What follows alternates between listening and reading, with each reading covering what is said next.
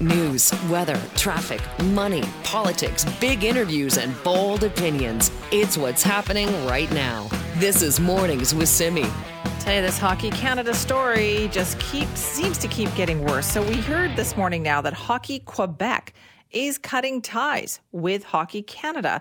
That organization actually voted last night saying it no longer has, quote, confidence in the ability of Hockey Canada to act effectively to change the culture of hockey with the structure in place. They are suspending the registration fees that they usually pay to Hockey Canada. That is a big blow. Well, what brought this about? Have a feeling the testimony yesterday had something to do with this. Hockey Canada's board chairs, past and present, were defending Hockey Canada's handling of sexual abuse allegations dating back years. They continue to maintain that appropriate steps were taken despite widespread criticism. Have a listen to the chair of Hockey Canada, Andrea Skinner, with this is a little bit of her testimony from yesterday's proceedings in front of the House of Commons Heritage Committee. Our board does not share the view that Hockey Canada should be making more leadership changes at this time. I think stability is an important consideration, especially in view of the fact that we have an entire board that's up for election in just in just a couple of months' time. And I don't think it's in the in the best interest of hockey or Hockey Canada for for this organization to be destroyed. I, I don't I don't think that a mass exit, if all the board were to resign and if all of senior management to be replaced, who would they be replaced with? What will that mean for hockey? I think that there is a significant risk to the organization if all of the board resigns and all of senior leadership is no longer there. I think that will be very impactful in a negative way to our boys and girls who are playing hockey. Will the lights stay on on the rink? I don't know. What will that mean for hockey? That apparently these people have to be there in order for the lights to stay on at the rink? No wonder people have a lot of problems with what was said yesterday. But let's get an update more on what is happening now. Grant Robertson joins us. He has been covering this story extensively. You can read his work at the Globe and Mail for sure. Grant, thank you so much for being back with us. Good morning. Thanks for having me. What did you think of that testimony yesterday? I thought it was really quite something. It was. I, I think a lot of people were surprised at how combative um, the the yes. session was. You know, after after the hearings in July, which were really um, I think tense between the federal MPs and, and Hockey Canada because the MPs um, were insistent that you know the answers they were getting from Hockey Canada weren't sufficient and they weren't you know key facts weren't being disclosed in the summer. Um, I think there was a sense that perhaps these hearings might go differently but um, the tension seemed to be ramped up um, a little bit more. Um, and that clip you just played, um, I think that that comment um, caught a lot of people off guard in in how alarmist it was. You know, yeah. certainly certainly afterwards, a few of the MPs, um, you know, were were were quite surprised that they would insinuate the lights would go off in the rink if you know if if there's a replacement of board members or if executives resign at Hockey Canada. Um, I, I I think it was sort of looked at as hyperbole in the end. Yeah, they the impression I think that people got watching it and listening to it is that they Hockey Canada seems to feel they are hockey in Canada. So you know, I think it, it, obviously that testimony did not sort of achieve what they wanted to. But you also had a story this week, Grant, that talked about yet another fund that Hockey Canada had. Can you tell us more about that? Yeah, I mean, it fits into this broader issue with, with this whole story. I mean, what what the the problems Hockey Canada is now faced with are really about disclosure and transparency. Going back to the original allegation um, about sexual assault involving the 2018 uh, world, some players on the 2018 World Junior team. You know, that only came out when when TSN got a hold of the court documents in in May that there was a settlement. Nobody had known that this was even an issue, that there were allegations, what the allegations were, and then once once it came out after the settlement. Um, and, and and people saw how troubling the allegations were. Um, you know, MPs in Ottawa looked at that and said, "Why was this?" The you know the way they see it, this was a cover up, um, which Hockey Canada denies. But um, then details to come out since then about you know Hockey Canada having um, funds used using registration fees um, from from you know parents and players across the country to settle sexual assault claims that was something also the MPs in Ottawa didn't know and didn't feel there was sufficient disclosure on. And so it took until July to find out that they used a fund called the National Equity Fund, which comes from everybody's registration fees, um, to settle this $3.55 million lawsuit relating to the 2018 team uh, for an undisclosed sum. What we found out in more recent weeks is that there was uh, another fund uh, that Hockey Canada and its members, so the provinces, uh, the provincial hockey associations, um, had had set up using money from the National Equity Fund. They took about seven million from the National Equity Fund and put it into this trust, um, which did similar things. It it was to shield against uh, potential sexual assault claims. Um, uh, for for the provinces from a, a specific period uh, from 86 to 95 before Hockey Canada began to buy insurance for liabilities such as sexual assault, which it does now. They buy a lot of insurance for this. And what it what it indicated, and what really I think upset MPs in Ottawa about this is it's it's another fund that they weren't told about, and they had asked at the hearings in July, you know, how how is this handled? You know, what what funds are used? Can you disclose everything? And I, I think they were surprised that this wasn't proactively disclosed by Hockey Canada. Well, yeah, they, they're asking very pointed questions and kind of not getting that information. Were you surprised to hear about Hockey Quebec saying, we're not going to send money to Hockey Canada anymore? Do you think more provincial federations could do this? This is going to be really interesting to see because a lot of people have asked the question, well, what what happens now? I mean, clearly the government does not support Hockey Canada. You know, they're calling for the executives to resign. They're calling, you know, for the board members to resign. You know, the you know everybody from the prime minister down to the parliamentary committee has said, you know, they've lost confidence in Hockey Canada. But beyond that, what, what levers does the government have other than pulling its funding, which it's already done? That's the big question here. Going forward, you know, what more can Ottawa exert uh, on Hockey Canada? They're doing a full-scale audit into Hockey Canada now. That's going to be, you know, potentially interesting in, in terms of what, what it digs up. But the the provincial hockey associations have uh, a lot of power um, on the direction and future of Hockey Canada. So in doing this this morning, um, or uh, I, I suppose last night, uh, you know, the Quebec Association doing this, it's it's the first one, uh, but it's it's quite significant, I think. It does seem like that too. So, okay, what are the next steps here? What's going to happen now, from what you see? Well, as we found out yesterday, um, uh, the Minister of Sport has approved a, a, a, deeper audit into Hockey Canada, and in doing that, they want to, this is this audit's going to go back to 2016. They announced a smaller audit earlier this year, when uh, you know word of the the settlement broke. Um, initially, the government wanted to know was public money used for this? Was federal grant money used? Because they give Hockey Canada millions of dollars every year in grant money. Was that money used? And they so they they launched a smaller audit for that. And we found out since then. I mean, Hockey Canada was quick to tell its sponsors, its major sponsors, Scotiabank and Canadian Tire and Tim Hortons, we did not use your money for this settlement uh, because the sponsors were concerned that their money would be linked to sexual assault uh, right. allegations. No, they didn't want that, and so the, the Hockey Canada was quick to tell the government and sponsors that their money wasn't used. They weren't so quick to tell parents and players that registration fees had gone into this.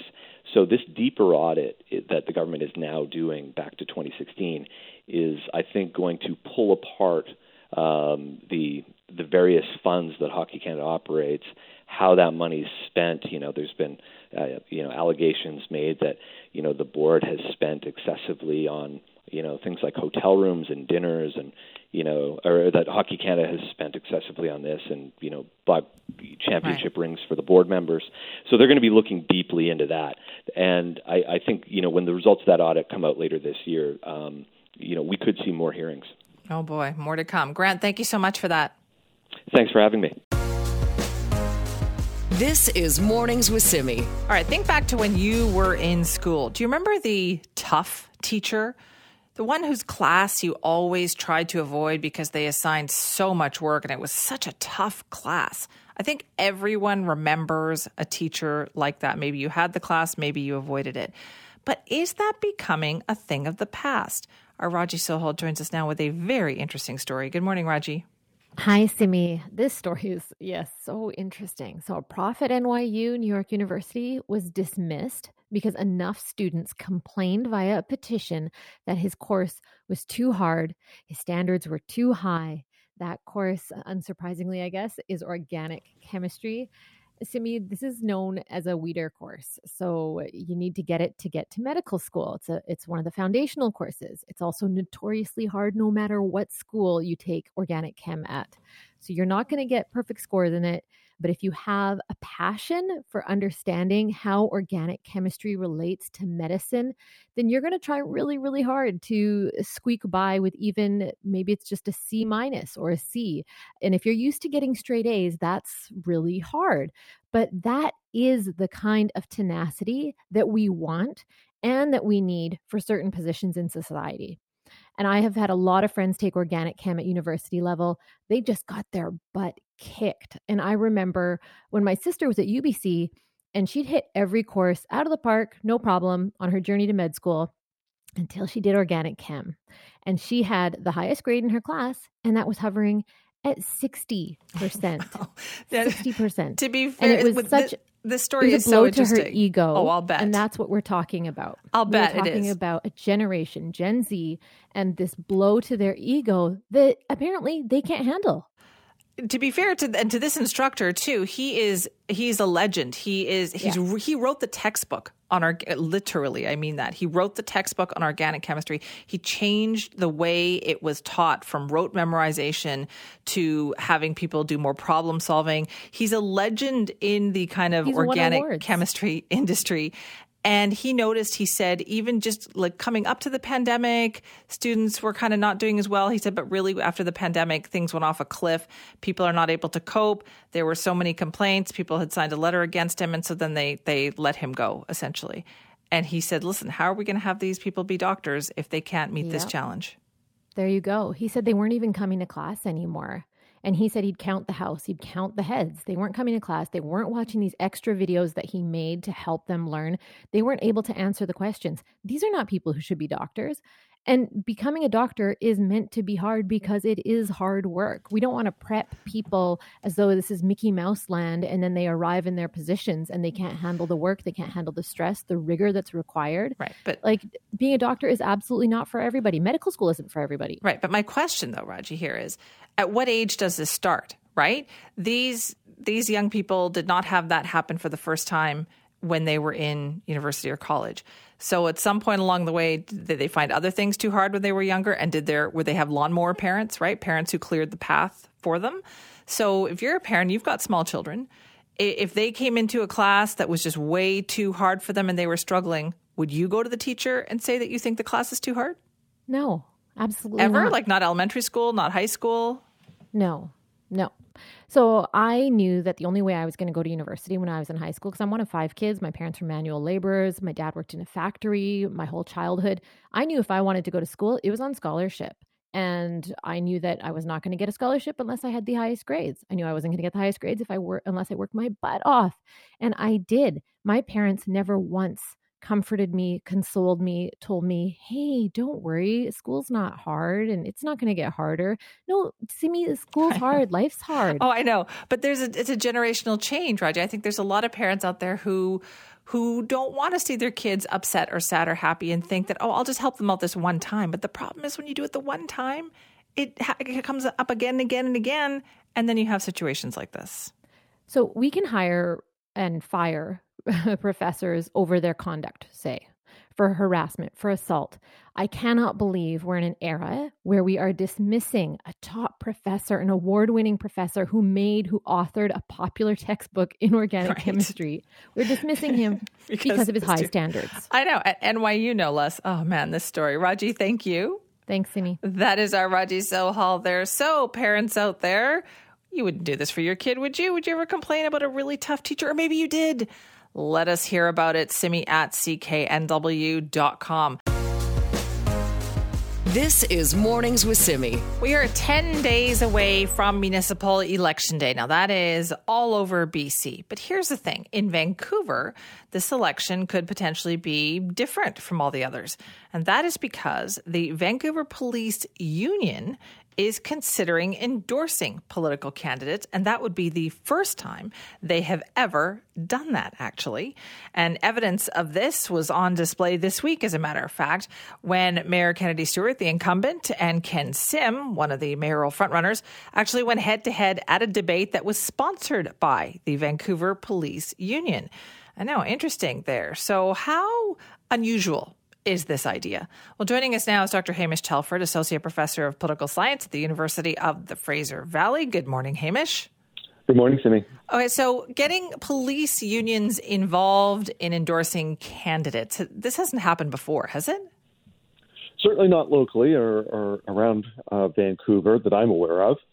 Um, unions, of course, um, generally speaking, um, in other places um, have been political.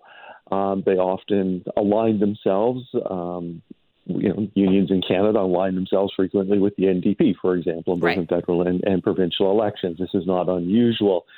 Uh, but police forces and, and, police unions are a rather different creation, a rather different beast. And uh, we entrust police officers, of course, to enforce the rules of, of the land uh, often with lethal force if necessary. And so that makes their jobs quite unique and quite distinct. And, and therefore, the relationship between uh, and the police, and as well as police unions, really need to be beyond reproach. And so, if a police union starts to get in and endorsing candidates, um, that that can create at least perceptional um, problems further down the line. Okay, is that why that's kind of been the one line? You're right, because many unions endorse political candidates, but because we're talking about police here and law enforcement, has there been in the past a need to kind of keep that separate?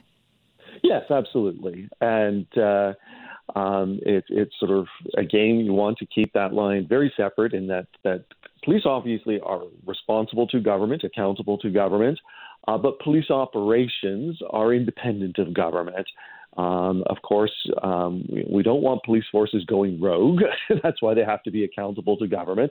On the other hand, we don't want governments directing police forces uh, on how to do their investigations, what to investigate, who to arrest, and so on and so forth. We don't want governments to exercise that kind of power over policing. Right. Um, we have to remember the mayor of, of cities in British Columbia sits on the police board, so there is that very direct connection. Police budget is one of the biggest expense items in a municipal uh, government's budget.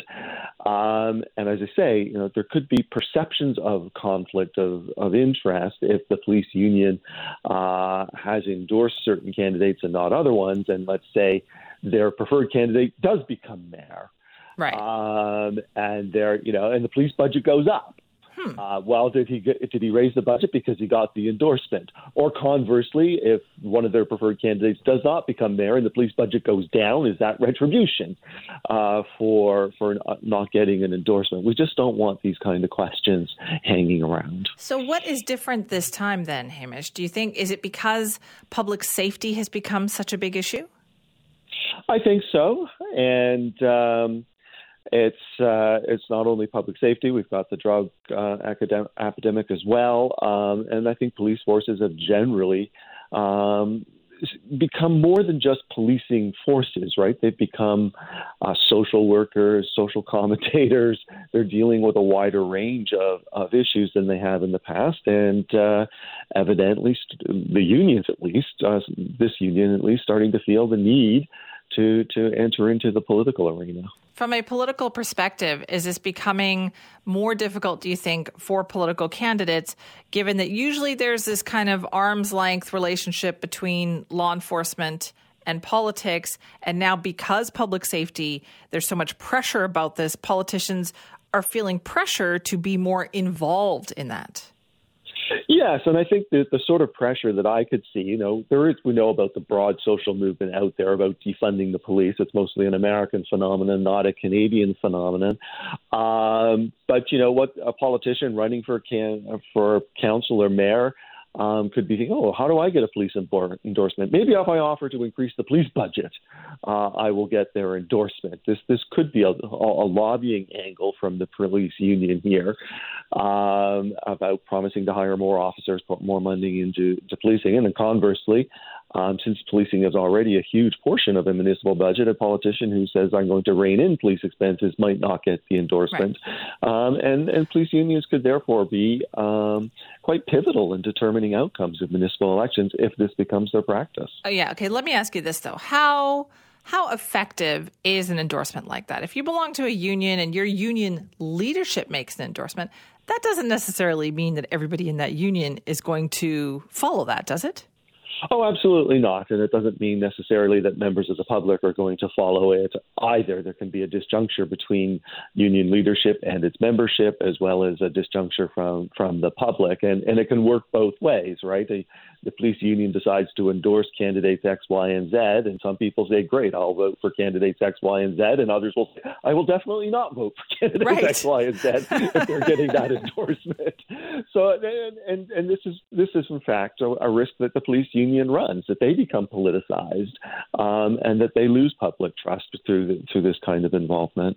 So then why do it? I guess is my question. Why risk all of these discussions and have this all happening if a lot of officers might go, yeah, I'm uncomfortable with this. Don't tell me how to vote.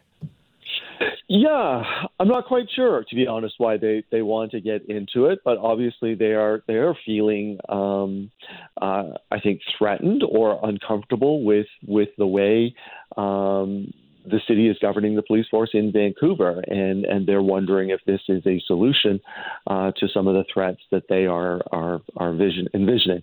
I, I would prefer it if they kept with past tradition and, and stayed nonpartisan, apolitical. Um, but but we'll see what they decide to do here. It is so interesting. So, have you found this municipal election to be particularly interesting? I found I have. Oh, some of the races are definitely very interesting, and uh, and in Vancouver and Surrey in particular. Um, but but I think the the issues um, that are involved here, the housing issues, um, policing issues, crime issues, um, are are um, transportation issues. They're so important. You know, municipal governments do the things that really are tangible in our everyday lives. Um, you know, the federal government does passports and taxes, not right. much else for us. But our municipal governments provide all of these local services, the garbage services, the recreation centers, really tangible things in our everyday lives. And I think people are starting to realize the significance of uh, of municipal municipal government. I'm going to be watching this voter turnout so closely. Hamish, thank you. You're welcome, Simi. That is Hamish Telford. He is an associate professor of political science at the University of the Fraser Valley. Talking about endorsements, for the first time ever, the Vancouver Police Union is considering endorsing political candidates. That's according to their union president. And so this would be a unique situation. Kind of also shows you where we are at with this municipal election campaign, too. Are you engaged? Are you ready to vote? Are you paying attention? This is Mornings with Simi. Okay, right now we're going to talk about your grocery bill out there, but I also have a question for Raji Sohal this morning. Hi, Raji. Hi, Simi. So, do you have have you made a butter board? No. I have not made a butter board. So I was enticed by this TikTok trend. I love a charcuterie board. Give me my salamis and my almonds and my olives. Like no, there's sorry, there's nothing sexy about butter. And I love butter, but like no, no butterboard. See, no, I you. think now that's just you're showing your age is what's happening because I had the same reaction when I heard about this trend of butterboards. But I did the barometer that I always do is I go down I go downstairs and I ask my 25 year old daughter, "There you hey, go. Hey, do you like butterboards?" And the enthusiasm with which she greeted that question, and then she was telling me about this friend who did a butterboard and this one that she saw, and I thought, "All right, well, I'm officially old." Because I, you know, had that reaction of like, "Isn't this just smearing butter on a board and sprinkling some salt on it. But yes. it's a big deal. And I'm surprised people, they have the money to do that because butter is expensive these days. Right. Butter is expensive. Some people are using like hummus as a base. They're also using like very pretty garnishes. A friend who's a chef, she's been fancying up her boards with uh, edible flowers. And I'm like, after all that effort, and yeah, some of those items actually do cost some money. So uh, no, I'm going to stick with my regular charcuterie board, but got to find, I do have to find a way though to curb the spending on those things because you make a good board and it's like 60 Pricey. bucks. Yeah and then it's yeah, gone totally. in like 30 seconds. Uh, so you're going to yes. help us save some money today, are you? Yeah, I hope so because this food inflation is insane and it's it's happening across Canada. We know we've heard the numbers, but everywhere else it's cooling a little bit and not in BC. So that's not good for us, especially with Thanksgiving around the corner. And I thought we needed some tips. I'm actually hosting Thanksgiving uh, this weekend, but not for my my big family. I'm hosting for family friends that are coming in from Hawaii, and I'm off the hook in some ways because they're vegetarian. So I'm not going to have to get the turkey, but I'm going to use I think a lot of local fresh veg. I think I'm going to incorporate beans for the protein. I am not great at that. So I'm going to do some test kitchen stuff. And then even for the dessert Simi, I'm going to go with a home baked apple pie because apple pie is easy enough with local ingredients. Apples are in season and you can get an amazing result without it being too expensive. So I was talking to a dietitian, Leslie Beck. She's also the director of food and nutrition at Medcan, and she had some good tips on how to save money while feeding yourself well, because that's the trick, right? We can all save money um, on our grocery bills, but are we reducing our nutritional value? That's the big question. So she had these tips for us you know, the two places that were predicted to have the highest hikes in prices, and they have. That's come to fruition. It, are dairy products and also, of course, restaurant meals. We all know how expensive it is now, whether it's takeout or dining in a restaurant. Very, very expensive. Um, but other foods that have followed are from the bakery category, so baked goods, um, and also vegetables. And when I've I've spoken to some experts who are, you know, who forecast food inflation and, and have done so. And I've been told that vegetables will continue to get worse this year. We certainly know from the, the uh, September inflation report that was released from Dalhousie University that three out of four Canadians have made significant significant changes to how they grocery shop due to these higher prices. Um, people are buying, for example, less food than they used to a year ago. Um, and some people have also said that they're making changes to their diet. Um, and among those people, there's there are some that are just skipping meals, you know, just to, to save money. So so yeah, I, I think that um, that's that can be concerning. People are could be very much missing out on key vitamins, minerals, protein, for example. I believe so, that. Yeah. Yeah. So people are uh, missing out on some key nutrients because they're not getting their veg in or their protein in. And she says the way to do it for veg is to get in season produce. This is something I tend to forget, um, but that's like your cauliflower, Brussels sprouts, parsnips, winter squash, apples, and pears are in season right now. If you get them locally grown, they'll be fresher, they'll be more flavorful, and you'll get that nutritional value. Here's Leslie again. So the first thing I always recommend, regardless of price, is to buy in season locally grown produce. You know and, and, things like this time of year would be cabbage brussels sprouts um, cauliflower carrots and parsnips winter squash beets apples and pears are in season right now and you know when something is locally grown it's going to be less expensive than out of season produce which has to be transported a long distance to your grocery store and not only that when you're buying something that's in season locally grown it's also at its peak in terms of not only flavor, but also nutrients. You know, the other place to, to shop in the grocery store is, are the frozen food aisles. So looking at, you know, frozen food, um, frozen produce, pardon me, um, which also is considerably less expensive than, imp- than imported vegetables and fruits. And, you know, if your child's favorite vegetables, for example, or fruits are things like berries or or different things that aren't in season now. Um, absolutely, look look buy some frozen options and keep those in your freezer. Those are all good options, Raji. I went shopping for the Thanksgiving dinner ingredients yesterday, and yeah, oh, it is pricey out there. Yeah, so I never I never shop frozen fruits. I just never. Oh, you should. It. Yeah, absolutely. Instead, what I do is I go, oh, well, berries are out of season, so we're just not going to have them for six months. A lot um, of those but, are local, though. A lot of them will tell you those are frozen BC blueberries. You should get them. Yeah, absolutely. And uh, I did actually this summer, I did freeze some of my own berries, but I, I just don't shop the aisle. And I'm going to try doing that now. I'm going to try should. and just shop the frozen aisle. You absolutely should. Great advice. Thank you for that. Thanks, Simi. That is our Raji Sohal there. If you want to pass along some tips on how you've been saving money with groceries, please do. Simi at cknw.com. This is Mornings with Simi. Anybody out there having trouble getting their Nexus? Maybe you've applied and you're waiting for it. Hundreds of thousands of Canadians are in that boat right there. Maybe you've got Nexus already and you're waiting for the renewal. Boy, there's a whole bunch more who are waiting for that too.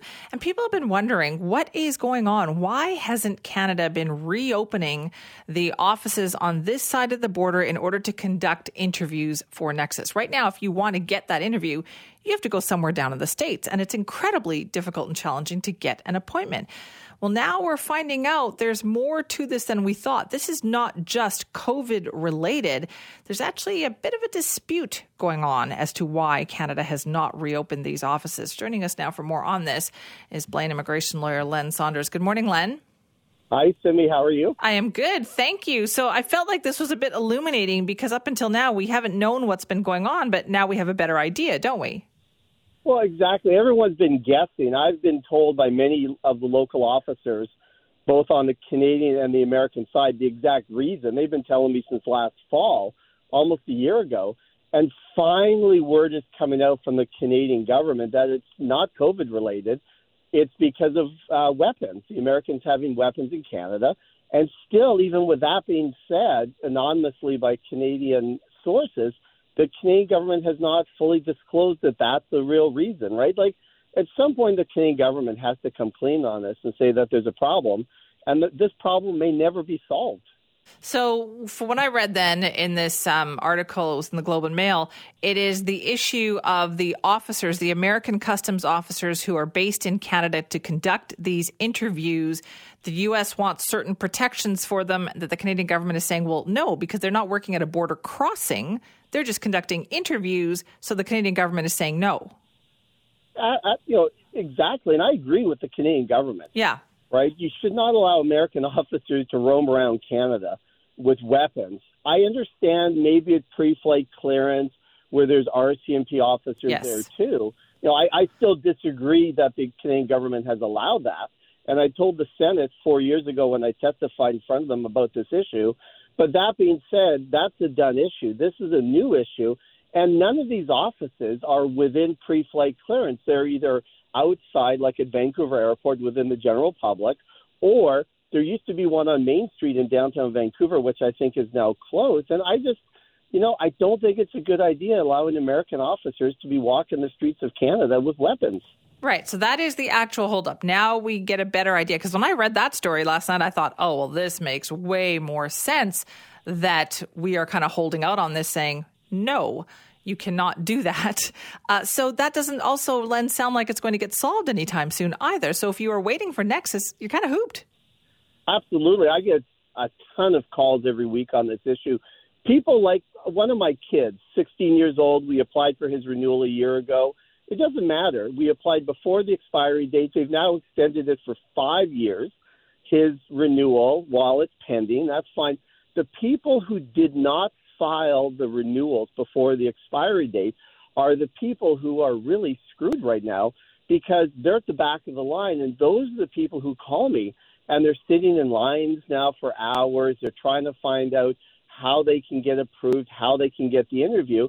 And there's really no quick fix. And it's interesting because nobody was warning them that their cards were expiring because nobody was traveling over the border. In the past, an officer would say, Hey, you know, Simi, your card's expiring in a few days or a few weeks or a few months. You have to do the renewal. So it wasn't until the borders really fully reopened in the spring or summer that people actually looked at their cards and thought, holy cow, my card expired, you know, six months ago, a year ago. I didn't realize it. And then they did the renewals and now they're waiting. Right. It's now waiting for also an interview for a lot of people. And the only interview offices that are open are down in the States um, it's going to take forever to process the backlog, is oh, it not? Absolutely. Absolutely. One of our local journalists in Blaine, he called me a couple months ago and he looked to see when the next available appointment in Blaine was. And he said to me, It's in 2030. That's in eight years. And I said, Are you sure? And he goes, I swear it said 2030, the next available appointment. That's ridiculous. It is, ridiculous. It is ridiculous because I went through the same process myself. And if I fly to Detroit, I can get an interview in the next month or two. If I fly to Maine, I can get an interview in the next month or two. But anything pretty much closer than that, and it just says there are no appointments available for the foreseeable future. So then, Len, what are people supposed to do? I guess just wait. And the Americans don't care, right? It's mostly Canadians who have Nexus. It's this affects Canadians who want to come down here, spend money, be able to travel. So I don't think you're going to see any resolution. I think the Americans are going to dig in their feet and say we want our officers to have guns. The Canadian government is going to say no, and I think you're just going to see a stalemate. I don't know for how long. So it's going to go on for a while. Then, are you? Do you deal with a lot of people calling you up with questions about Nexus? All day long, and if I had some magical solution, even people who are conditionally approved and they know I know a lot of these officers, they're like, can't you pull any strings and and get me in sooner? No, there's no way around these backlogs. It's it's virtually impossible. I'm just glad I'm not one of these people because I use my card not at the border so much. I use it for TSA pre-check within the U.S. So it doesn't affect just cross-border travel, but traveling within the U.S. And there's a lot of unhappy people right now, mostly Canadians, who just want this to be fixed. That is so true. Len, thank you for that. Thanks, Simi. Have a great day. You too. That's Len Saunders, immigration lawyer in Blaine, talking about Nexus. Uh, he fields calls all day long about this. I know a lot of people out there are waiting for it. I'm one of them, uh, waiting for that Nexus backlog to be cleared. Hundreds of thousands of people have applied for Nexus. Maybe you've gotten conditional approval, but guess what? Can't go for your interview. The offices on the Canadian side are still closed, and the ones on the American side are open, but good luck getting a time to go. Well, now we're finding out why. Good article last night in the Globe Mail, maybe you've read it, saying that this is not about COVID 19 keeping these offices closed or anything like that. It's actually a dispute over what kind of powers those American customs officers are going to have while stationed at these interview offices on this side of the border. That is a dispute. And as Len points out, it does not sound like it is going to get solved anytime soon. If you want to weigh in, simi at cknw.com. This is Mornings with Simi. How important are kelp forests? Well, they're so important that there are a group of BC scientists who are actually working to find a way to save these forests for future generations. There's a whole team of people involved in this. And we're going to learn all about it right now, actually. Liam Coleman is with us, a postdoctoral fellow at Simon Fraser University's Department of Biological Sciences. Hello, Liam. Hello. Thanks so much for having me. Well, thank you for being here. First off, explain to us what is a kelp forest? Where can we find them? Yeah, so a, a kelp forest is a, a, sort of underwater ecosystem that we find uh, in the temperate waters all throughout the world, including right here in British Columbia. Uh, we find them in uh, nearshore uh, uh, cold waters, and they are formed primarily by a handful of species of large seaweeds uh, called kelp um, that, similarly to trees on land, can form uh, really important three dimensional habitat that can span the entire depth of the water column, much like a much like a forest that we're all more more accustomed to seeing.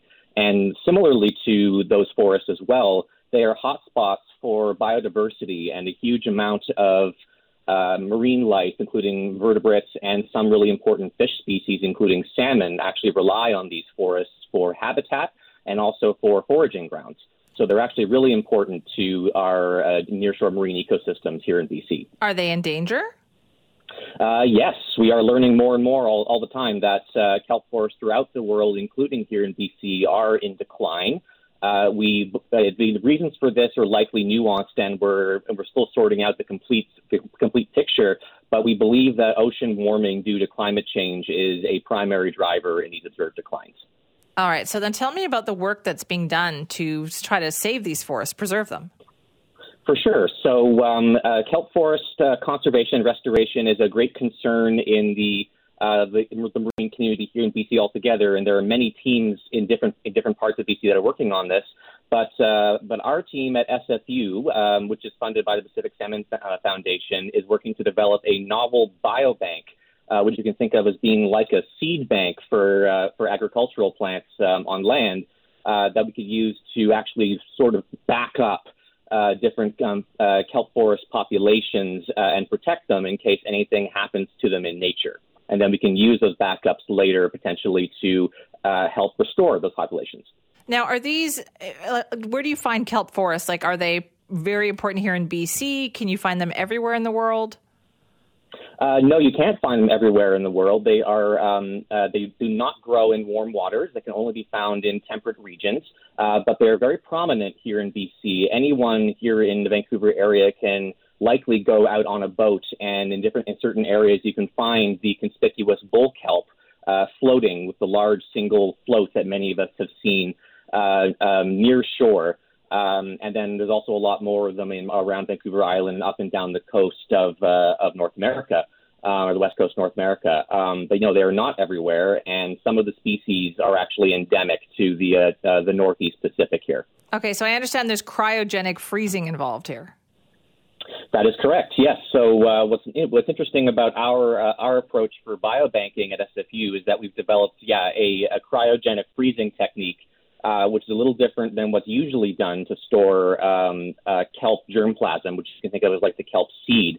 Um, and uh, yeah, we're actually able to uh, to literally freeze um, these uh, this biological material, and, and much like in science fiction movies, literally, and then leave them in storage for an indefinite period of time, and then bring them out later, and they should be in essentially the same state they were in when we put them in which is very useful because it means that we can a we can store a larger amount of biological material in a smaller space for possibly for longer.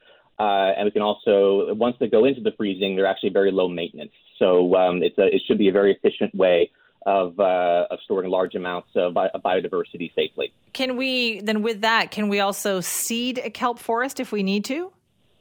That is our hope. Yes, um, uh, there's there's actually a lot of there's efforts going on right now throughout British Columbia to try and work out reliable methods for restoring kelp forests, um, and uh, we're hoping that uh, that once those methods get sorted out, uh, we can use the the seed that we've stored to try and reforest these populations uh, ourselves, even if they become lost from nature.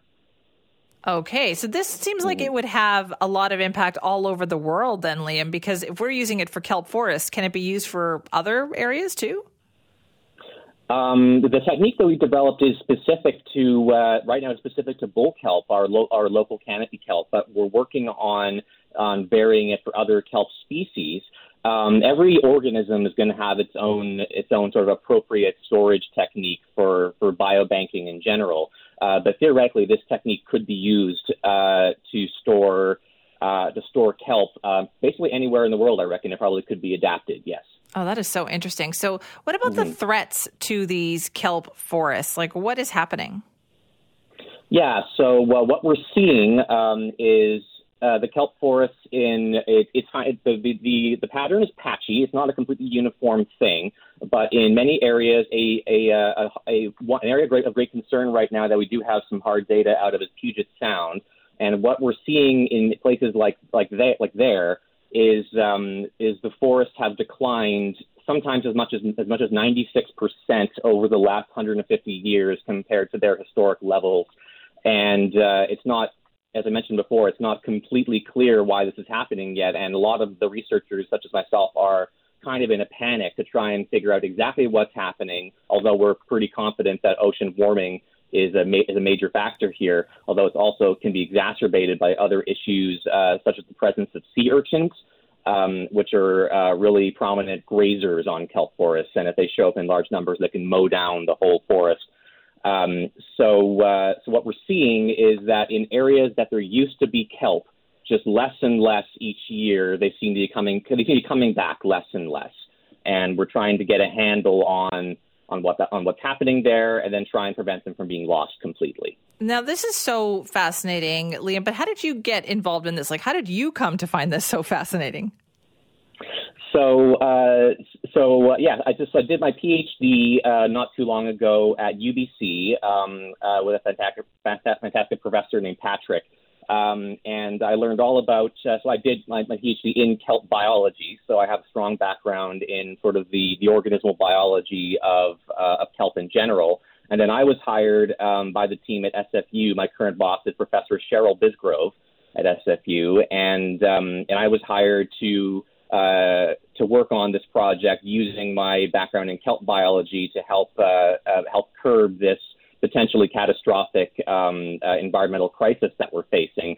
Um, and we, the the community, the research community, has really only become aware of just how dire the situation is only in the last uh, five to ten years, I would say. So there's a as I mentioned, mentioned, there's a great panic right now and a great sense of urgency in the research community to do something about this quickly. So uh, I happen to have a good skill set to uh, to be brought on board to to help with this. Okay, so is the biobank up and running?